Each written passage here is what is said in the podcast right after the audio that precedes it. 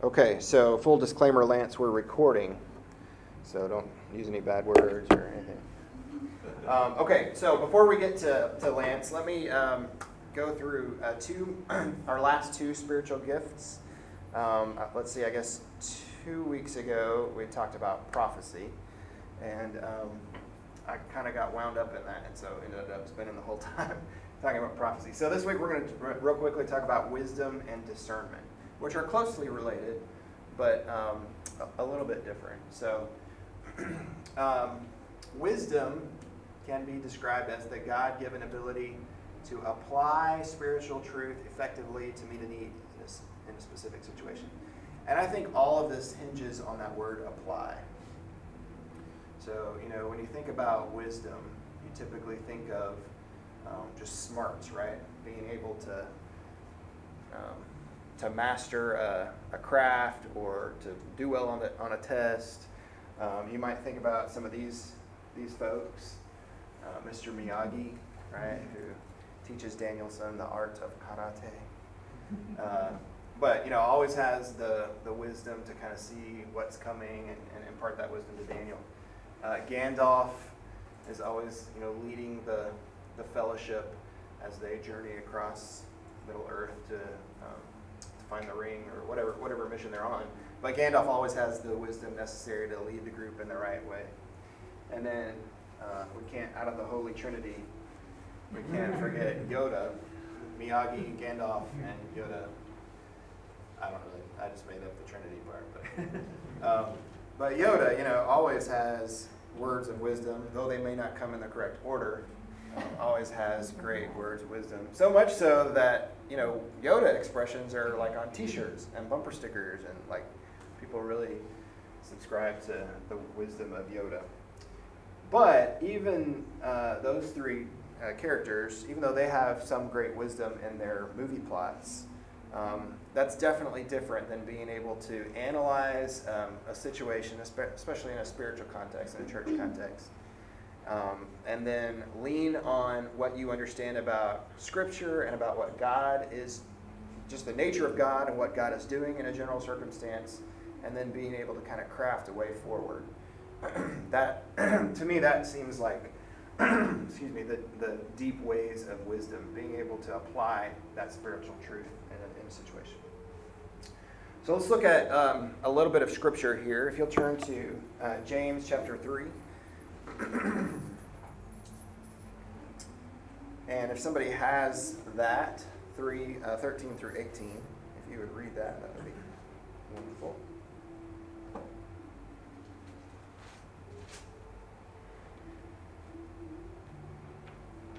Who is wise and understanding among you? Let them show it by their good life, by deeds done in humility that comes from wisdom. But if you harbor bitter envy and selfish ambition in your hearts, do not boast about it or deny the truth. Such wisdom does not come down from heaven, but is earthly, unspiritual, demonic. Where you are, for where you have envy and selfish ambition, there you find disorder and every evil practice. But the wisdom that comes from heaven is first of all pure, then peace loving, considerate, submissive, full of mercy and good fruit, impartial and sincere. Peacemakers who sow in peace reap a harvest of righteousness. Okay, so my question then is how how do we gauge wisdom in others? How do we recognize that? Um, you know, if you're having a, a, situation and you're seeking advice, you may get lots of different inputs. And so, what by what criteria do we discern what good wisdom is? And you can you can kind of rely on this text here to, to help you identify that. But what are what are the fruits of wisdom? That's what I was gonna say. Is you look at the fruits of their life. Okay. Yeah, right. So, um, so a couple things there. You're looking for a good life. Um, so of course you have to judge what good is. That could be subjective. But I would say at a minimum, you have to be able to measure or be able to have a, a data set of what their life is. And so I, I, just think there's something to be said for time, like for, for age. Um, You know, it's uh, uh, John has experienced more in life than I have, and so he has greater wisdom uh, about many things than I do, just because I haven't experienced it. So he's you know further along that road than I am, and so it's pretty natural for me to kind of look to John and say, what? And he has lived a good life and is living a, a good life, so it's it makes sense for me to rely on people like John to say, I, I need some wisdom here. That doesn't necessarily mean he's smarter than I am. I want to make sure I clarify that. Not by a long shot. oh, but but you see you see my my point. Uh, people who have experienced life and are living a good life, that, that's the kind of wisdom that we need to look to. Any other thoughts about James? I also want to look at First Kings real quick. So if you'll turn over to First Kings, this was one of my favorite stories when I was a kid. I think probably just because it's a little bit gruesome, but um, I was always like, "Wow, that, that was genius." Um, uh oh, that just crashed. See, if you have a paper Bible, it doesn't ever just close on you. Um, okay, this is that classic story with King Solomon, who's um, trying to figure out what to do with this baby that two women are claiming. Three sixteen. Okay, I'll read this. Uh, now two prostitutes came to the king. Uh, by the way, I think we left that part out when I learned this story as a kid. Yeah. I just thought it was two women. That's the first time I've ever noticed that. Uh, now, two prostitutes came to the king and stood before him. One of them said, Pardon me, my lord, this woman and I live in the same house, and I had a baby while she was there with me. The third day after my child was born, this woman also had a baby. We were alone. There was no one in the house but the two of us. During the night, this woman's son died because she lay on him. So she got up in the middle of the night and took my son from my side while uh, I, your servant, was asleep. She put him by her breast and put her dead son by my breast. The next morning I got up to nurse my son, and he was dead. But when I looked at him closely in the morning light, I saw that it wasn't uh, the son I had born. The other woman said, No, the living, son, the living one is my son, the dead one is yours. But the first one insisted, No, the dead one is yours, the living one is mine. And so they argued before the king. The king said, uh, This one says, My son is alive and your son is dead, while that one says, No, your son is dead and mine is alive. Then the king said, Bring me a sword. So they brought a sword for the king. He then gave an order Cut the living child in two and give half to one uh, and half to the other. The woman whose son was alive was deeply moved out of love for her son and said to the king, Please, my lord, give her the living baby. Don't kill him. But the other one said, Neither I nor you shall have him. Cut him in two. Then the king gave his ruling Give the living baby to the first woman. Do not kill him. She is his mother. And so, um, you know, obviously Solomon is able to kind of uh, reason his way through this. And we can we kind of look at this as a classic story of, of wisdom. But I think uh, going back to the definition, the root of Solomon's wisdom isn't that the Lord uh, made him wise in the ways of the world. The root is he was able to apply that kind of wisdom uh, to all these situations that was coming before him as king and judge. So um, I, I, thought that was worth worth looking at. Um, any comments about that? I, I do think that's a good ear, earmark of wisdom that you'll see in people is that people who are wise tend to often be able to speak um, creative solutions into problem areas Okay. where some people may tend to think kind of make react, react reactionary decisions or to see things in black and white. Yeah. Someone who's wise can come in and see a lot of different angles of something, kind of put things in perspective, and goes, well, maybe we should try this, or maybe you should try this, or maybe if we, you know, it really can help kind of balance all of the different, you know, principles and, and, and interests that are at play and find a solution like this where it's like, oh wow, like that's an interesting way to look at it. Um, and to kind of use Solomon as an example and point this against what we were talking about in James, I do think it's important to point out that people with the gift of wisdom, I think, don't necessarily always demonstrate that in their own lives. Sometimes that gift can be very useful speaking truth into other people's lives, but they can be clouded in their own. So you look at someone like Solomon who actually made some very poor decisions in his life um, right. that we see uh, in how he lived his life in ways that wasn't pleasing to God. So wisdom isn't everything. So. Yeah, that's an interesting point. And I wonder, I wonder why that is. I wonder if in our own lives we're just too kind of emotionally attached or too so. clouded by. Things, and, and so if I look into your life, I can be pretty objective and tell Yeah. you good things to do, but if I look at my life, sometimes I might think, "Oh, I don't, I don't wanna do that. Yeah. Um, Anyway, yeah, that's interesting. Thanks, good one. Um, okay, let's, uh, we'll move past Ecclesiastes, but good wisdom there too.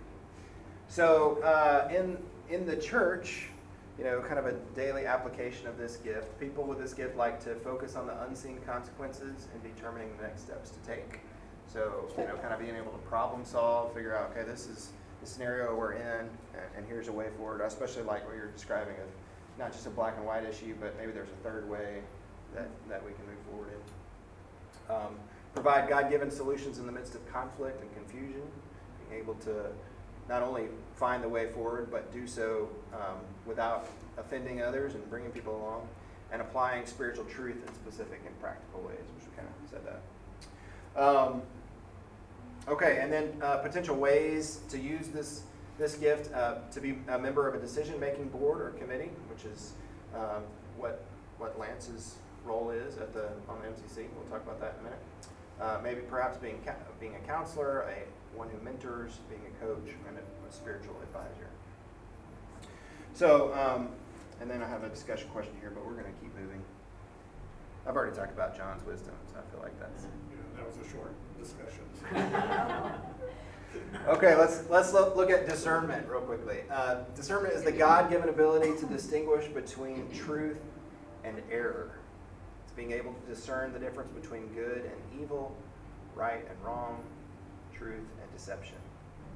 Um, and not only those two uh, polarities in each of those descriptions, but also being able to, to find your way in shades of gray, which is you know, how, how things actually play out. Uh, we won't read these texts. We just read James 3.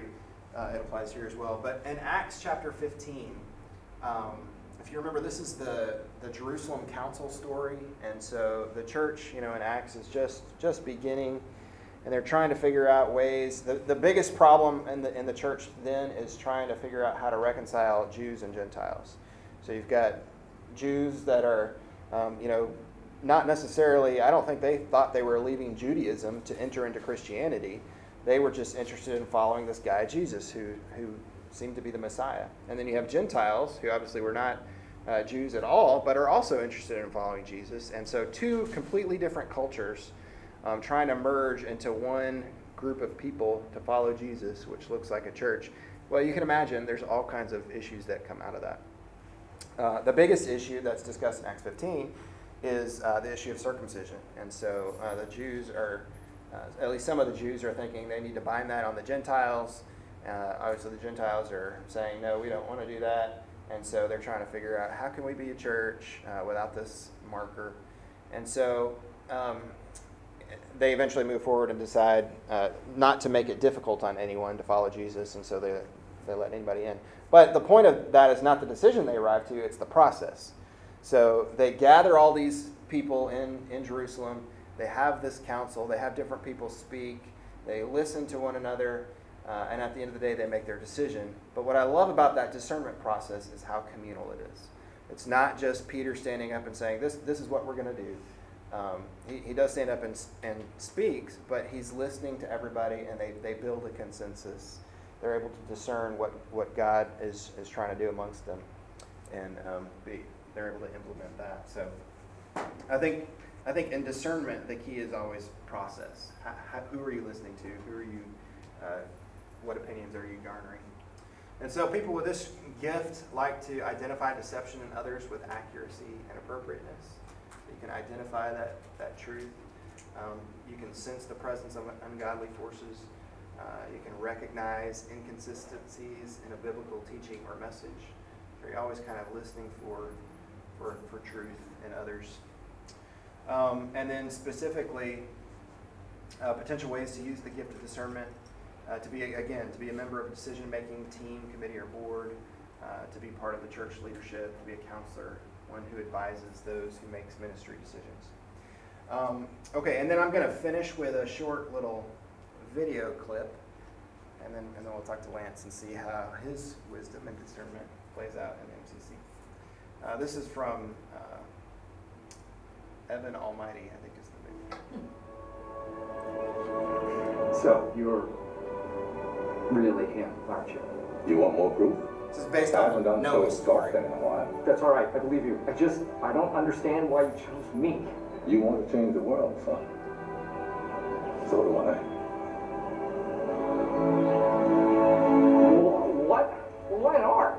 mean, that's like flood territory. You wouldn't do that again. You would do that. Would you do that? Let's just say that whatever I do, I do it because I love you. Well, then you have to understand that this whole building an ark thing is really not part of my plans here. I need to settle into my house. I need to make a good impression at work. what? Your plans, that's What are you talking? I'm, we're talking about an ark, right? I mean, an ark. An ark is huge. I don't even know where I would begin. Yeah, I hear that a lot. People want to change the world, don't know how to begin. You want to know how to change the world, son? One act of random kindness at a time.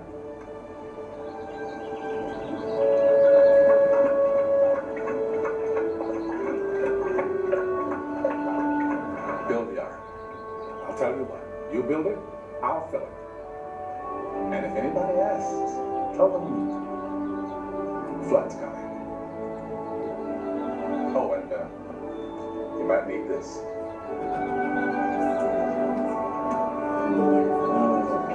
Okay, so what do I do? I grab the wood.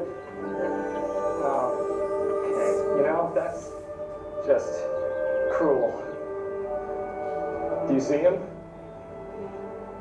I don't see him. Right, so, um, you know, discerning the will of God would be so much easier if we could just have a conversation with Him. But that's that's not the way it works. Um, so, listening for God's will, uh, I believe, takes community.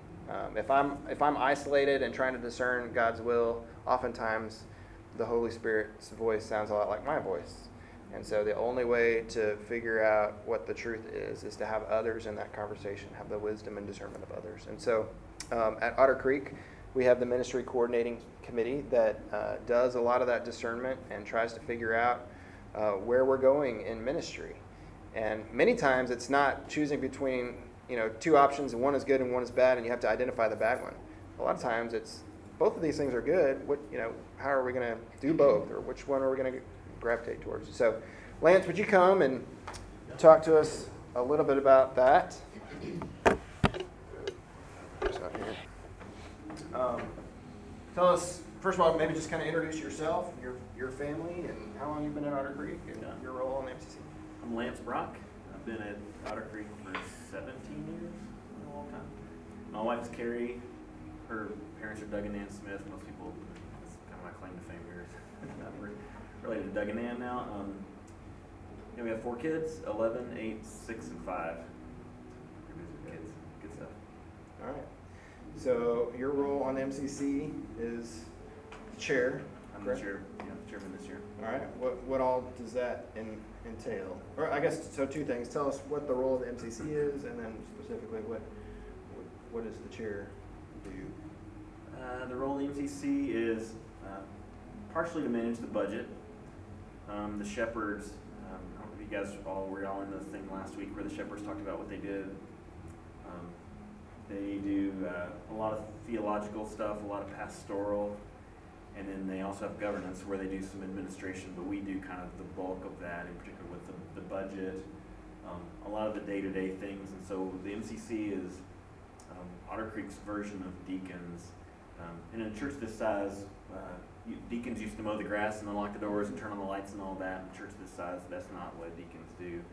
So we're essentially kind of um, a large church's version of deacons. And, um, we're a little different than deacons, you know, in the historical sense, at least from my experience, because um, we have women and single people and divorce and whatever. Like we're pretty representative of the church. So I think another way to look at it would be the MCC is um, kind of a representative body of the church who are already involved in ministries, ministry leaders, um, and then you just kind of take on a little bigger role to um, advocate for those ministries, kind of report on what's going on with those ministries, and then tied to that is, is the budget and working with the staff.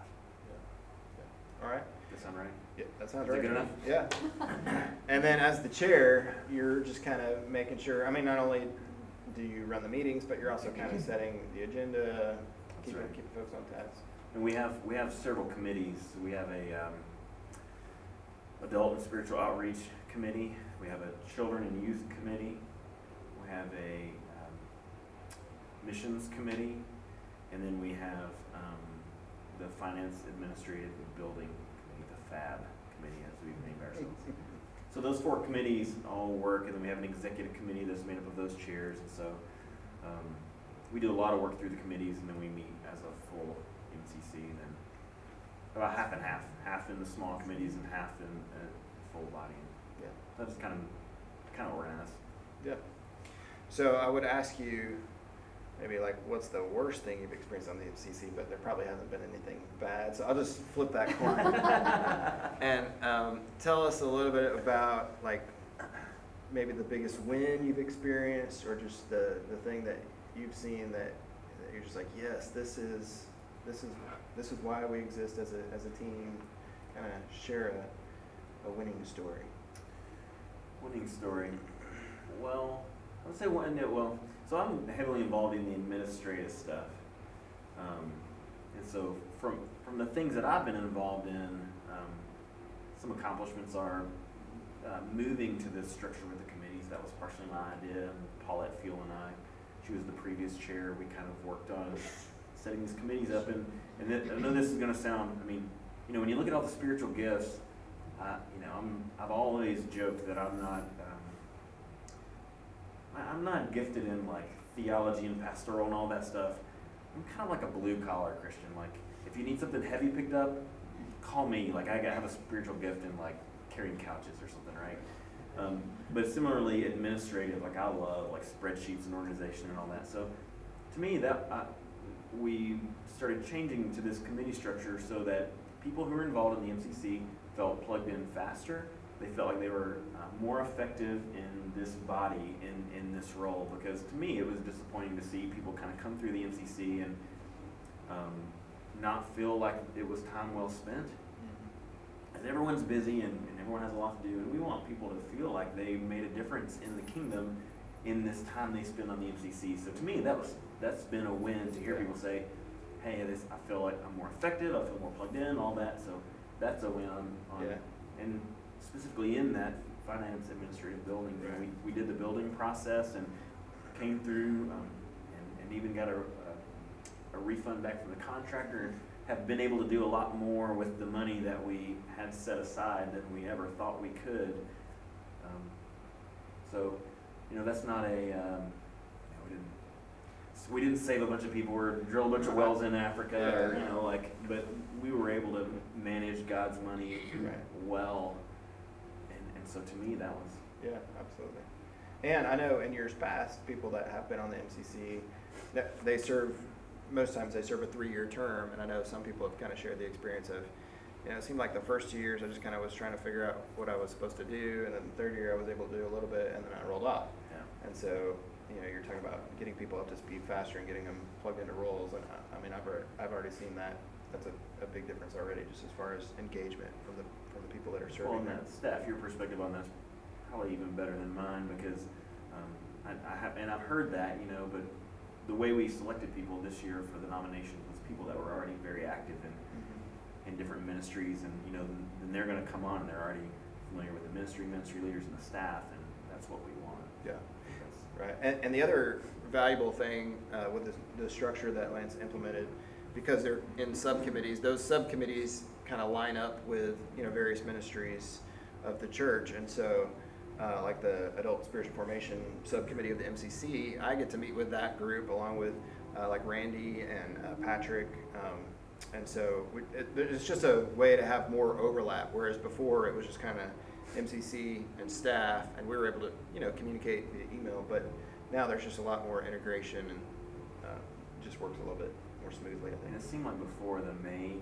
point of communication between the MCC and the staff or ministry leaders was about the budget. Right. And I feel like that was really unfortunate to, to feel like um, our main role was to tell you how much money you did or did not have. Right. And that- Nobody wants to sign up for that. Like, Yeah. like being someone's dad again or something. Right. Like, Yeah. "Well, It's a chore, right, yeah. yeah. Well, tell us a little bit about um, what you do professionally and the skill set that you employ there and whether or not that skill set overlaps into your role at MCC. Yeah, uh, so we own a couple rock climbing gyms, Climb Nashville. We've been doing that for 13, mm, almost 14 years. Um, and I was an architect before that, but um, even in architecture and with the climbing gym, like I always loved problem solving. That's architecture is really a degree in problem solving.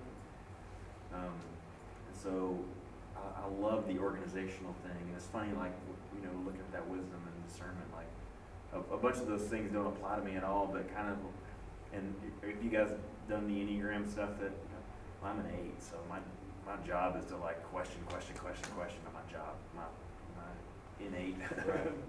design from God. Um, and so it kind of comes to that, you know, I love coming in and uh, like on the MCC or the gym, come in like, well, why isn't this the best it can be? Or, or is it the best it can be? If not, why not? What can we do to change that? So, um, that, I, I've really enjoyed that and I think that I, for better or worse, I do that in, at my business as well. You know, I've done that with the MCC some and it makes the employees crazy sometimes, but. But as long as we're making progress, maybe they, Yeah. overall they're, they're good with it. moving forward.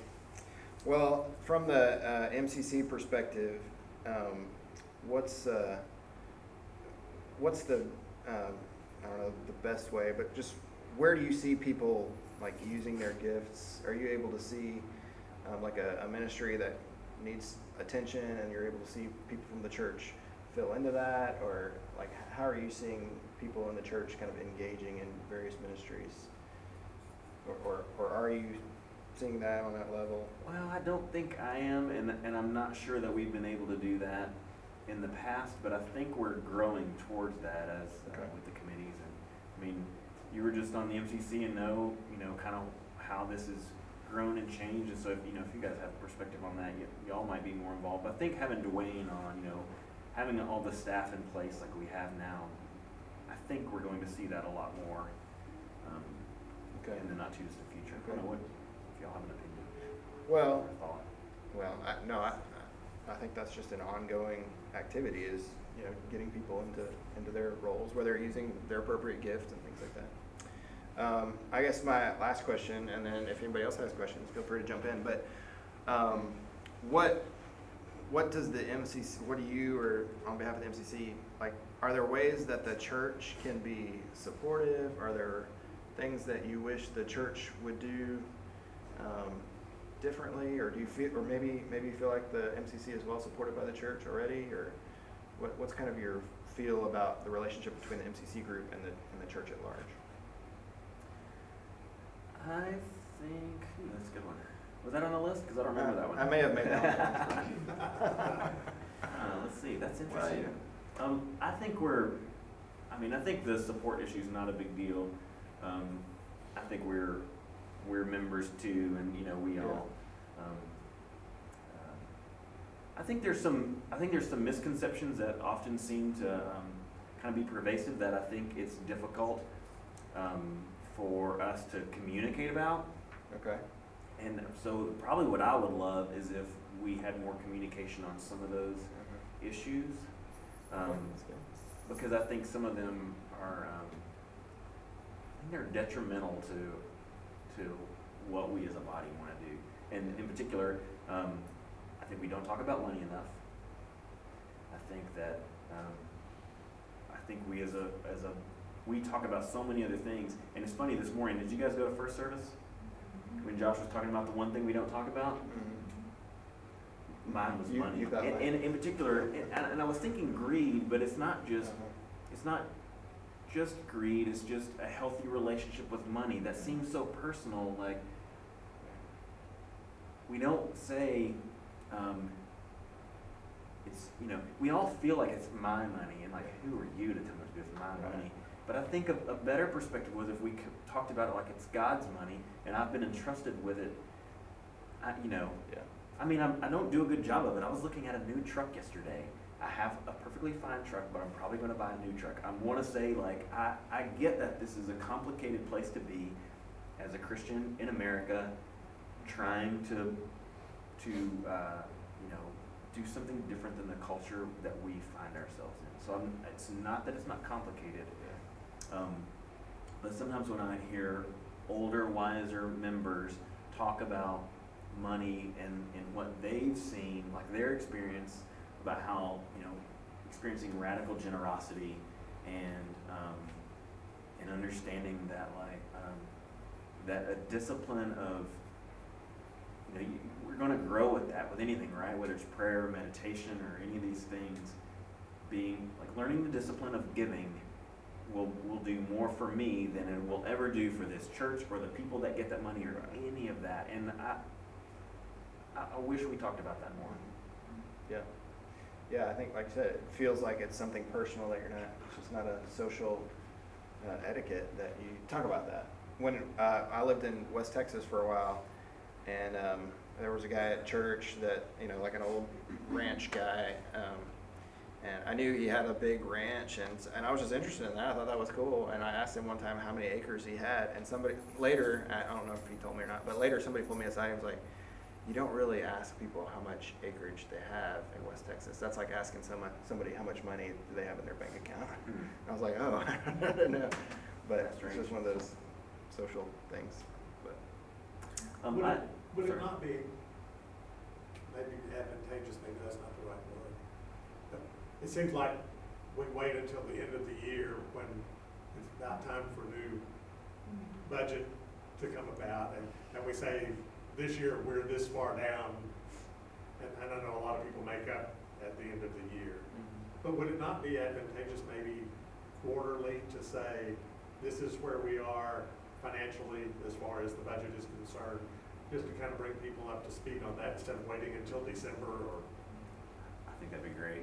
November or whatever Well, to, but it's like you Absolutely. said, we don't, we don't talk about it. yeah, that's why We what don't I'm talk about it. And, I mean, the reality is, and we've had this discussion in our meetings, is we are told to give, and for some reason, I feel like we're scared to just, to say, I mean, this isn't a gray issue, this is, we are told to give. Just like we're supposed to be praying, we're supposed to fill in the blank. Um, I don't know, it's, you're right, it's like we're scared to tell people, this is a discipline that we're told to do, and we need to, we need to examine our, ourselves and our, our attitudes about it and what we're giving. Um, Absolutely. Well, but were yeah, y'all here? That's a great suggestion. Were y'all in service last week when uh, Ed Boyd did the, the giving part of the communion? I wasn't there, we were at MCC meeting. but- Um, I, I, you know, I think one thing we've asked is someone pointed out this one day, cracked me up. Uh, we're in a meeting talking about money and, you know, how maybe the church is, um, you know, we're struggling. And someone goes, I've, I've been averaging the time that we give for uh, the offering, and it's about 45 seconds. And sometimes we even sing during while we're passing plates. Like, like, do you really think we can give 45 seconds to this and have anyone in that room think it's important? Can we And- say who that person was? Or are you intentionally not naming No, that Ke- person? Kevin Colvett. Yeah, it was Kevin Colvett, and you know he, he's so funny about it too. Yeah, I love it. I mean, it's really cracks me up. Well, but we're allotted more than that, but nobody uses it. It's hard, yeah. So um, we want to do more. You know, here's the conundrum, right? Like, uh, how do you talk about it more so that it's generally well received? But if you get too far into the weeds, where Yeah. I like, you know, bring up a spreadsheet, I'm like, well, look at this, guys, or you know, then half the people fall asleep, and so you're, you know, one year we we put out the whole budget where anyone could see anything, you know, pretty much, and I think one person showed up to that that meeting. Did we ever like one person out of like 1,400 people came to see what the details of the budget. Um, so did you guys see the year-end thing they did this year with? It had some stories and some graphics and all that. So that was kind of like, well, where's a happy medium where we, you know, we want to inform our church about how much we did with, with you know, all the money that everyone gave and how much people benefited and all that. So I think we, we're trying, but I, I would love to see that too, and that's, yes, Just an up-to-date thing, maybe once a quarter or something Yeah. like that. Mm-hmm. I think that's great. Now, people, almost regardless of what we say, people will wait until year end to give. Right. Let's say, or even just a, a picture during the offering time of like, we have a budget line item for this, this is a, this is what this means, like this is a life that it touches, and this is something that, that, that Yeah. happens as a result. I think that'd be Yeah. great. The connection to purpose, that Right. sort of thing. We've actually talked about that, Yeah. Yeah, yeah, like It having is- some Yeah, of just- the CC members actually do the giving portion and talk about the And- ministries. and Ed Boyd last week was, a- was a step towards that. Um, we did, we did the makeup Sunday this past year, we'll do that again this year, and that's always just part of it. Um, you know, and I think, I think people try to be careful, cause with the building stories thing on Yeah. top of the regular, it, it's almost like, you don't wanna ask so much that people get weary of it, but, but I do think we should, um, it's easy for me to say because I'm on this side of it, but, um, I would love for us to be more willing to, as a body, grow in that way. But there's other ways that I'm unwilling to grow and maybe someone hasn't challenged me. I mean, Right, right. it's just the one thing that I'm aware of. I mean, we know, we know that the building, the, the new building has been paid for. Suppose, I mean, that's. That's right, we're, the- all the money's going So- towards debt now. Okay, so tell us, you know, how much debt's left now after, you know, where are we in that, in the debt reduction part of it? We're I mean, pretty, I don't need you to yeah, do that yeah. right now, but, oh, yeah, that'd be a That's great thing to part be of it. communicating, Yeah, wouldn't it? yeah. And, and I Continue don't know if you update. guys know, but when it's paid off, we should have about a half a million dollars a year surplus to do new things with. And I was just telling her, that might mean we need an elevator into the gym because, you know, people with disabilities can't get into the gym unless they walk around the building. You know, so while I would love for it to be, you know, orphanages and all that, it, some of it hopefully will go to that and stuff, but some of it might be, we need a new roof and, but we, guess what, we don't have to borrow money to put on a new roof. And that's gonna feel great to be, uh, Being debt free Sure. is, being debt free, that's gonna be crazy. And, you know, we hear people talk about being at churches that, that do achieve that and what a, um, what a big deal that is for the body. Yeah. Opens up all kinds of options. Well, these are the things that uh, a church has to wrestle with, and you can't get sixteen hundred people in a room and have that kind of I'm conversation. sorry, so I've gotta Yeah, go get kids, that's my fine. wife is teaching and That's fine. I'll, Go- I'll be go that guy grab who it. leaves his kids. Go grab. I'm sorry. You're fine. We're, we're we'll be wrapping up. talking about you. Thank you guys for letting me. Yeah, thank you, Lance, appreciate it. Um, so it's great that uh, people in the church family have the gifts of discernment and wisdom to be able to, to be able to do that, and, and just the willingness to sit in meetings that may not be especially exciting Okay. All right. Well, let's all go serve and kids, whatever you need. Thanks for being here.